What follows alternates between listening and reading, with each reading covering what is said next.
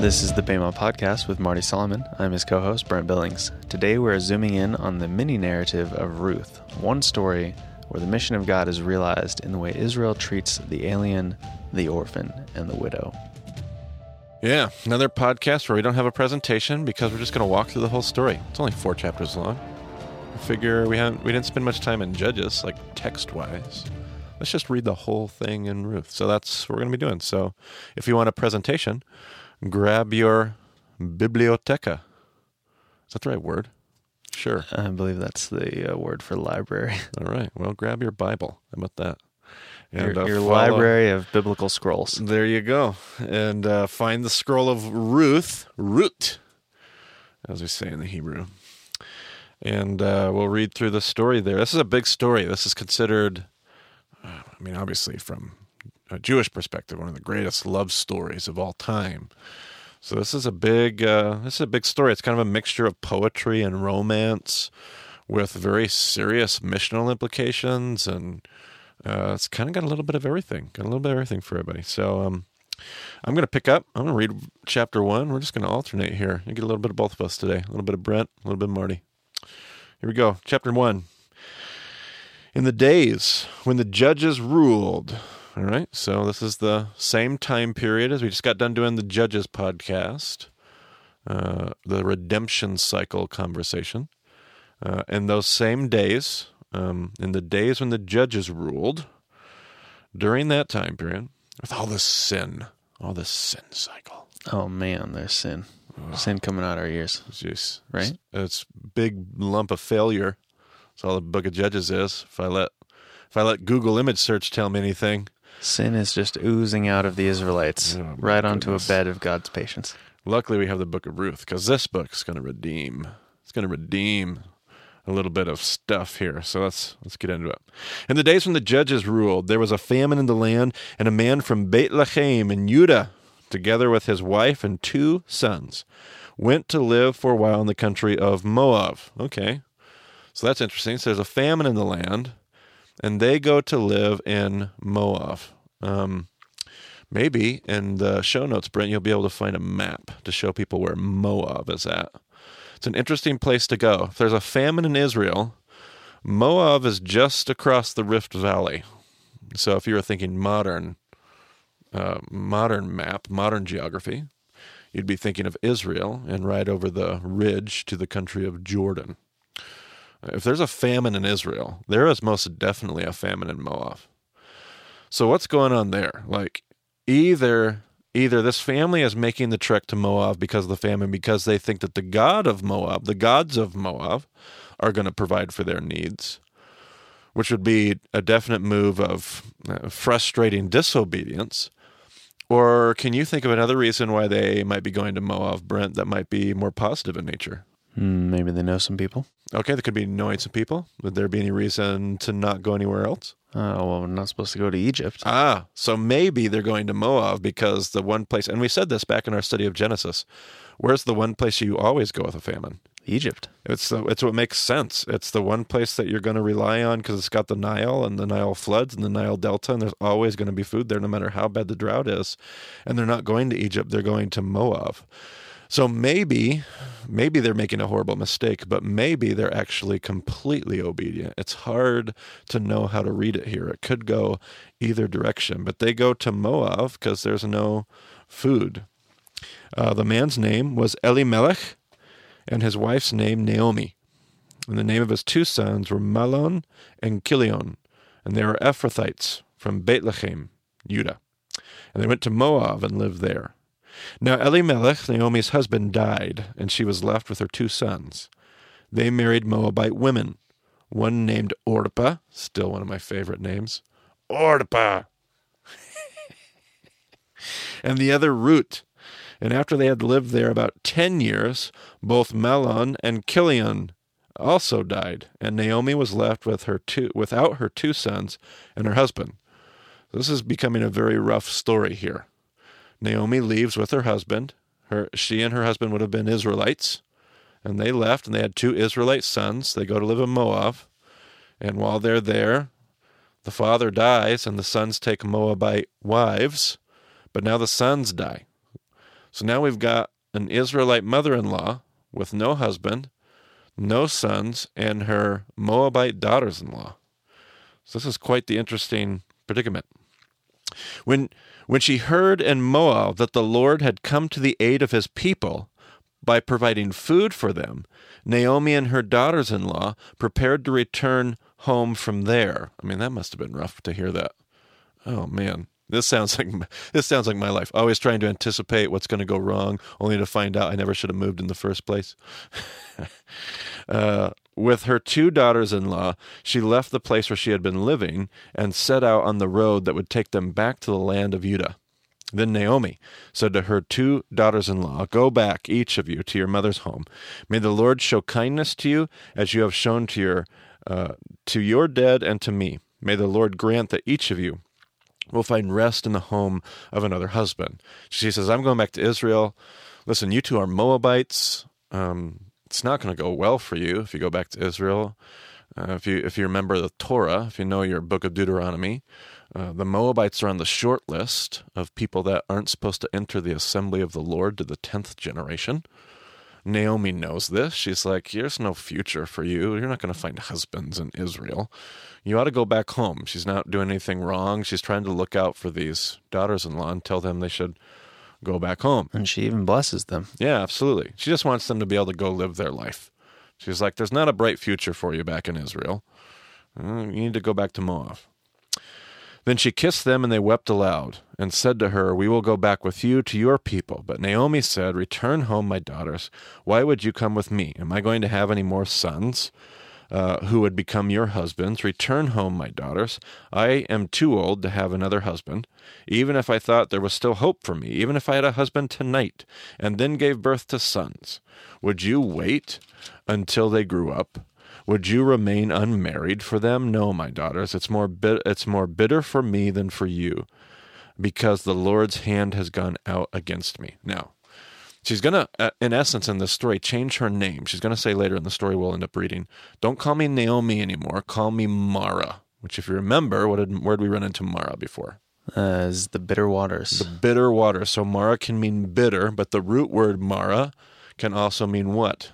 uh, was it stubborn? Yes, Yeah. rebellious. Rebellious, it's that yeah. rebellious son that you stoned to death in the book of Leviticus. And again, it's hard to know. She keeps, she's going to be, Naomi's going to keep talking about bitterness throughout this story. And again, I just wonder what all the backstory was. It's not clear as we read this book of Ruth. Is she bitter because she's angry at the Lord? Or is she calling herself rebellious because she's full of guilt and shame? I, I kind of like either option. I can relate to both of those. I think most of us could. Uh, I think I think we assume that she's bitter at God. She's angry at God for letting her husband die and her sons die. And that could definitely be the case. You definitely read the story that way. You can also read the story of Naomi going, "I made a mistake, and because I made a mistake, I'm paying the price. I never should have come here in this famine, and now God's paying me back. God's angry with me. God's out to get me." You can see her wrestling, perhaps, with these things. And she's just trying to look out for her daughters in law because they're now widows. Not only widows, if they go back to Israel, they're aliens, uh, they're orphans because their father's now dead in a patriarchal world. And they're, they're aliens, orphans, and widows. And she knows in a patriarchal world, they need to find husbands. So she's trying to make this case for them. Listen, I the only people that would marry you would be my sons, and I'm not going to have sons that are going to be able to continue this family line. You need to go back to Moab. At this they wept again, verse 14. Then Orpah kissed her mother in law goodbye, but Ruth clung to her. Look, said Naomi, your sister in law is going back to her people and her gods. Now go back with her. But Ruth replied, don't urge me to leave you or to turn back from you. Where you go, I will go, and where you stay, I will stay. Your people will be my people, your God, my God. Where you die, I will die, and there I will be buried. May the Lord deal with me, be it ever so severely, if anything but death separates you from me. When Naomi realized that Ruth was determined to go with her, she stopped urging her. So the two women went on until they came to Bethlehem. When they arrived at Bethlehem, the whole town was stirred because of them, and the women exclaimed, Can this be Naomi? Okay, so Ruth decides to go with her. It's a pretty bold move, by the way. It's just Ruth even though she's a Moabitess, Ruth seems to totally have a narrative of self sacrifice at work. Imagine that a pagan, a non believer, having the narrative of self sacrifice alive and well in her heart. She's like, I'm here for you, Naomi. I'm going to take care of you. you. You too are a widow, and I'm going to look after you. It doesn't matter what happens to me. But Naomi, don't call me Naomi, she told them. Call me Mara. Now listen to what she says here. Because the Almighty has made my life very bitter. I went away full, but the Lord has brought me back empty. Why call me Naomi? The Lord has afflicted me. The Almighty One has brought misfortune upon me. It's hard to know how to read that. Could be in either direction. So Naomi returned from Moab, uh, accompanied by Ruth the Moabitess, her daughter in law, arriving in Bethlehem as the barley harvest was beginning. All right, go ahead and pick up in chapter 2, Brent.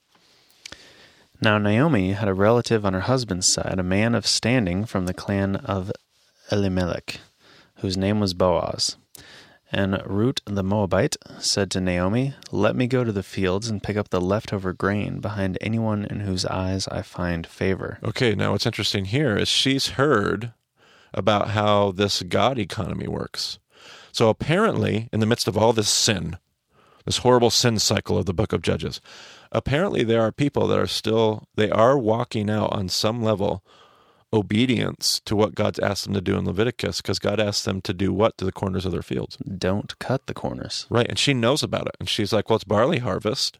I know that there are people out there that aren't cutting the corners of their fields. So I'm going to go glean there and get some food for me. I'm an alien, an orphan, and the widow. I know how this place works. Apparently, the people of Israel have a reputation already. Interesting. Naomi said to her, Go ahead, my daughter. So she went out, entered a field, and began to glean behind the harvesters. As it turned out, she was working in a field belonging to Boaz, who was from the clan of Elimelech. Just then Boaz arrived from Bethlehem and greeted the harvesters. The Lord be with you. The Lord bless you, they answered. Boaz asked the overseer of his harvesters, Who does that young woman belong to? Hey, who is that you lady over there? I haven't seen her hanging around these parts before. The overseer replied, She is the Moabite who came back from Moab with Naomi. She said, Please let me glean and gather among the sheavers behind the harvesters, the sheaves behind the harvesters. She came into the field and has remained here from morning till now, except for a short rest in the shelter. So Boaz said to Ruth, My daughter, listen to me. Don't go and glean in another field, and don't go away from here. Stay here with the women who work for me. Watch the field where the men are harvesting, and follow along after the women. I have told the men not to lay a hand on you, and whenever you are thirsty, go and get a drink from the water jars the men have filled. Okay, now without a doubt, Boaz is probably smitten with this gal.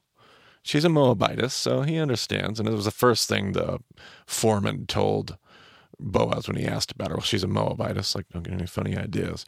Um, and and she comes with all this baggage. But he's obviously smitten on something. But he also makes this major statement: "Don't go anywhere else. I'm going to take care of you. I'm going to make sure that you have what you need. So you just stay right here. And not only that, don't be afraid to take a break. I'm going to treat you well. We're seeing in Boaz a, a guy who is righteous. We're seeing in Ruth a Moabitess who is righteous. We got some main characters of the story here who have the heart of God and want to be a part of the narrative in the right way. This is a this is a compelling story to read. Go ahead and keep going. At this she bowed down with her face to the ground. She asked him, Why have I found such favor in your eyes that you notice me, a foreigner? Boaz replied, I have been told all about what you have done for your mother in law since the death of your husband, how you left your father and mother and your homeland and came to live with a people you did not know before. May the Lord repay you for what you have done. May you be richly rewarded by the Lord, the God of Israel, under whose wings you have come to take refuge. May I continue to find favor in your eyes, my Lord, she said.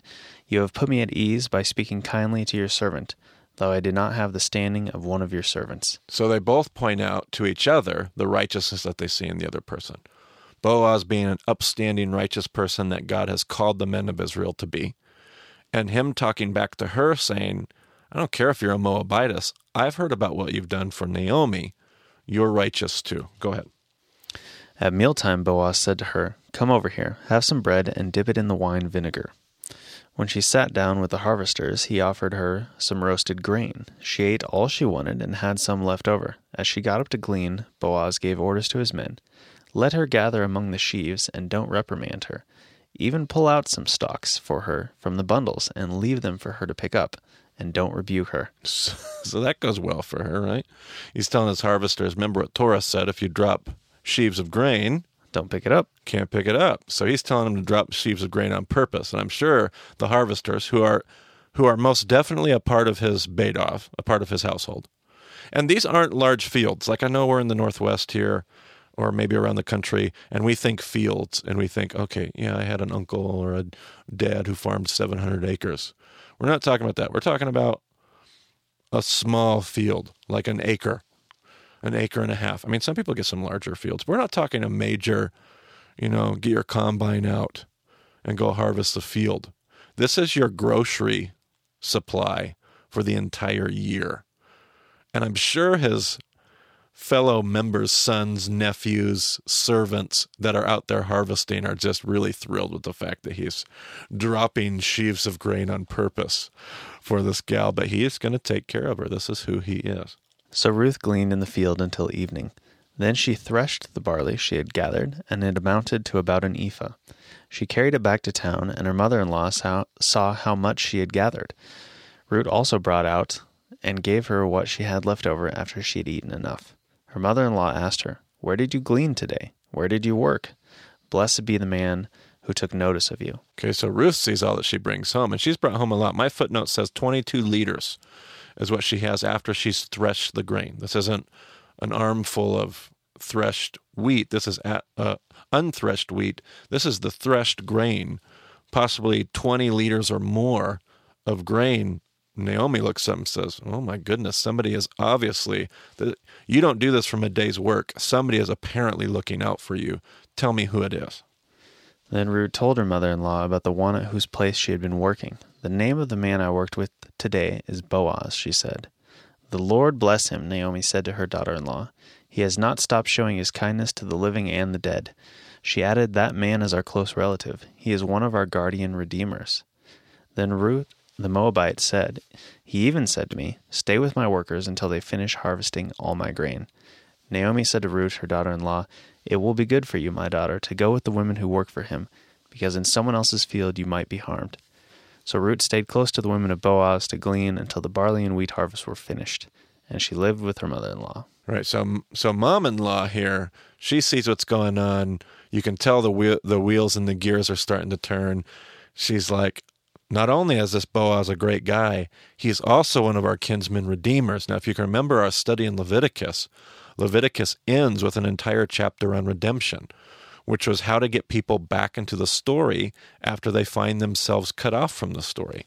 Naomi says this is our ticket back in.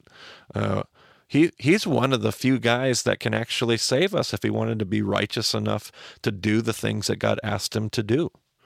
So Uh, one thing before we move on, my, my footnote said that the uh, the grain that she got Yeah. was about thirty pounds, okay, which is somewhere around a third to a half the amount that Abraham made for the strangers that came upon him, ah, very interesting. and that was like a month's supply or whatever, right? Okay, yep, So, like, yeah, she's got a lot of grain for Absolutely. one day's work. absolutely, yeah, yep, absolutely. All right, I'm jumping into chapter three here. One day, Naomi, her mother in law, said to her, My daughter, should I not try to find a home for you where you will be well provided for? Is not Boaz, with whose servant girls you have been a kinsman of ours? Tonight he will be winnowing barley on the threshing floor. Wash and perfume, uh, and perfume yourself. Put on your best clothes, and then go down to the threshing floor. But don't let him know that you are there until he's finished eating and drinking. When he lies down, note the place where he's lying. Then go and uncover his feet and lie down. He will tell you what to do. So, mo- mom-in-law has a, she's got an idea here. She's got a plan. She's to say, listen, you need to get your best dress on. You need to get all gussied up. He's going to be partying. He's going to be drinking. He's going to go out to the threshing floor and lie down, which is common practice. You didn't want anybody stealing your grain. So oftentimes a patriarch would go and spend the night out at the threshing floor until his grain could get uh, stored up and put away. So she knows how it works. She's like, you need to go, you need to go woo this guy over to uh, the narrative God's trying to tell in our life. You need to go convince him, wink, wink, nudge, nudge. I will do whatever you say, Ruth answered. So she went down to the threshing floor and did everything her mother in law told her to do. When Boaz had finished eating and drinking and was in good spirits, um, Emphasis on spirits. Yes, was in good spirits. He went over to the uh, to lie down at the far end of the grain pile. Root approached quietly, uncovered his feet, and lay down. In the middle of the night, someone something startled the man, and he turned and discovered a woman lying at his feet. Now, there's all kinds of euphemisms being deployed here, uh, employed here, and one of those is that she uncovers his feet. To uncover feet, uh, feet here is going to be a euphemism for something else. What she does is she uh, is going to open up his robe and uncover his circumcision. Now, don't make this too highly sexual. There has been some some discussion and debate about what it may mean to lie at his feet. Does lie at his feet mean literally to lie at his feet, or does it mean, does it have a sexual overtone to that? That something happened there, maybe inappropriate. Uh, I'm not going to go that way in the way that I read the story. I'm going to assume that she uncovers his circumcision and then lies at his feet, which does read well as I'm reading this, and it says something startles the man, as it would. as he's he awakes from his slumber. Uh, it's just gotten a tad bit drafty. And he looks down and he sees a woman lying at his feet. Now, some have pointed out if she's uncovered his circumcision, which is the sign of the covenant that he bears with God, his, his covenant with God, he and he looks down at a woman lying at his feet, he actually is looking through the sign of the covenant to see Ruth lying at his feet. It would be an Eastern way. See, if it's Westerner, we would just wake somebody up and tell them what we want them to do. But in an Eastern world, it would be an Eastern way of communicating to him hey, listen, you have a covenant with God, and God has asked you to partner with him in taking care of alien and orphans and widows like me. So you need to do the right thing here. He says, Who are you? Verse uh, 9, he asked. I am your servant Ruth, she said. Spread the corner of your garment over me, since you are a kinsman redeemer, which is a, a sign of betrothal in the ancient world. She's not even asking that he takes her into his household. She's not even saying, Let me be a servant who eats at your table. She's not even saying, Let me be a concubine. She's saying, I want you to marry me, a Moabitess. I want you to marry me as a wife. The Lord bless you, my daughter, he replied. This kindness is greater uh, than that which you showed earlier. You have not run after the younger men, which, whether rich or poor, and now, my daughter, don't be afraid. I will do for you all you ask. All my fellow townsmen know that you are a woman of noble character. Although it's true that I am near of kin, there is a kinsman redeemer nearer than I. Stay here for the night, and in the morning, if he wants to redeem, good, let him redeem. But if he is not willing, as surely as the Lord lives, I will do it. Lie here until morning. So she lay at his feet until morning, but got up before anyone uh, c- could be recognized, and he said, "Don't let any, don't let it be known that a woman came to the threshing floor." He also said, Bring me the shawl you are wearing and hold it out. When she did so, he poured into it six measures of barley and put it on her. When she went back, and then she went back to town. When Ruth came to her mother in law, Naomi asked, How did it go, my daughter? I can imagine with six measures of barley. Uh, she probably doesn't have to ask that question, but nevertheless, she does anyway. Um, she told her everything Boaz had done for her and added, He gave me these six measures of barley, saying, Don't go back to your mother in law empty handed.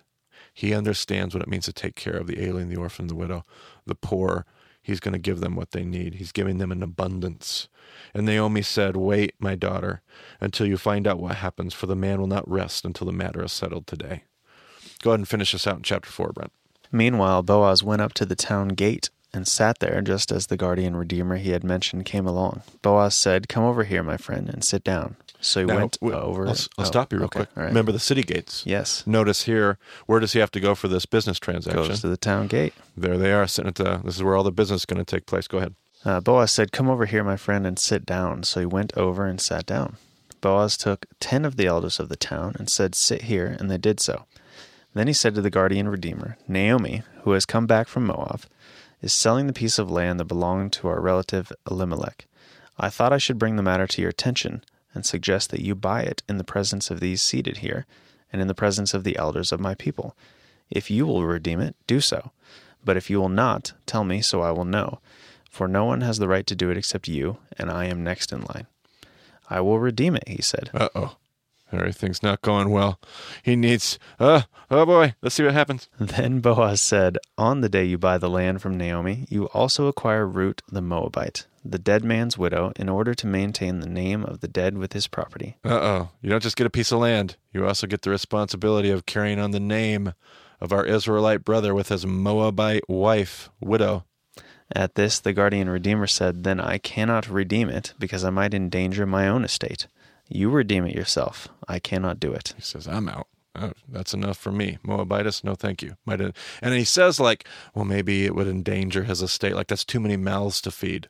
Is it just that, or is it the larger communal stigma of what could happen to his business, his acceptance in the community? Eh, we don't necessarily know, but it makes you wonder as you read that.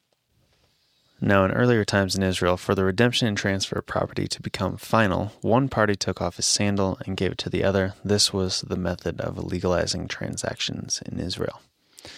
So the guardian redeemer said to Boaz, Buy it yourself. And he removed his sandal. Then Boaz announced to the elders and all the people, Today you are witnesses that I have brought from Naomi all the that I have bought from Naomi all the property of Elimelech, Kilion, and Mahlon I have also acquired Ruth the Moabite, Mahlon's widow, as my wife, in order to maintain the name of the dead with his property, so that his name will not disappear from among his family or from his hometown. Today you are witnesses. Then the elders and all the people at the gate said, We are witnesses. May the Lord make the woman who is coming into your home like Rachel and Leah, who together built up the family of Israel. May you have standing in Ephrathah and be famous in Bethlehem. Through the offspring the Lord gives you by this young woman, may your family be like that of Perez, whom Tamar bore to Judah. So Boaz took root, and she became his wife. When he made love to her, the Lord enabled her to conceive, and she gave birth to a son. The woman said to Naomi, Praise be to the Lord, who this day has not left you without a guardian redeemer. May he become famous throughout Israel. He will renew your life and sustain you in your old age.